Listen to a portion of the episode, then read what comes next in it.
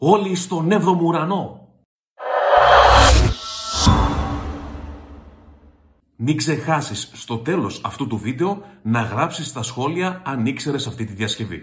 Το 2000 ο Λευτέρης Πανταζής κυκλοφορεί τον δίσκο στον 7ο ουρανό. Εκεί μέσα φυσικά υπάρχει το ομότιτλο τραγούδι που όπως γράφει το CD, στίχους και μουσική έχει γράψει ο Δήμος Μιλωνάς.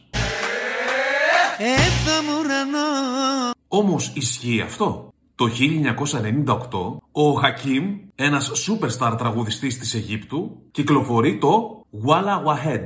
Στα ελληνικά, στον 7ο ουρανό. Όμως στο άλμπουμ του γράφει πως στίχους και μουσική έχει γράψει ο ίδιος ο Χακίμ. Τελικά τι από τα δύο ισχύει, εσύ τι πιστεύεις; Για περισσότερη eclectic on-demand μουσική μπαίνεις στο Musicflix.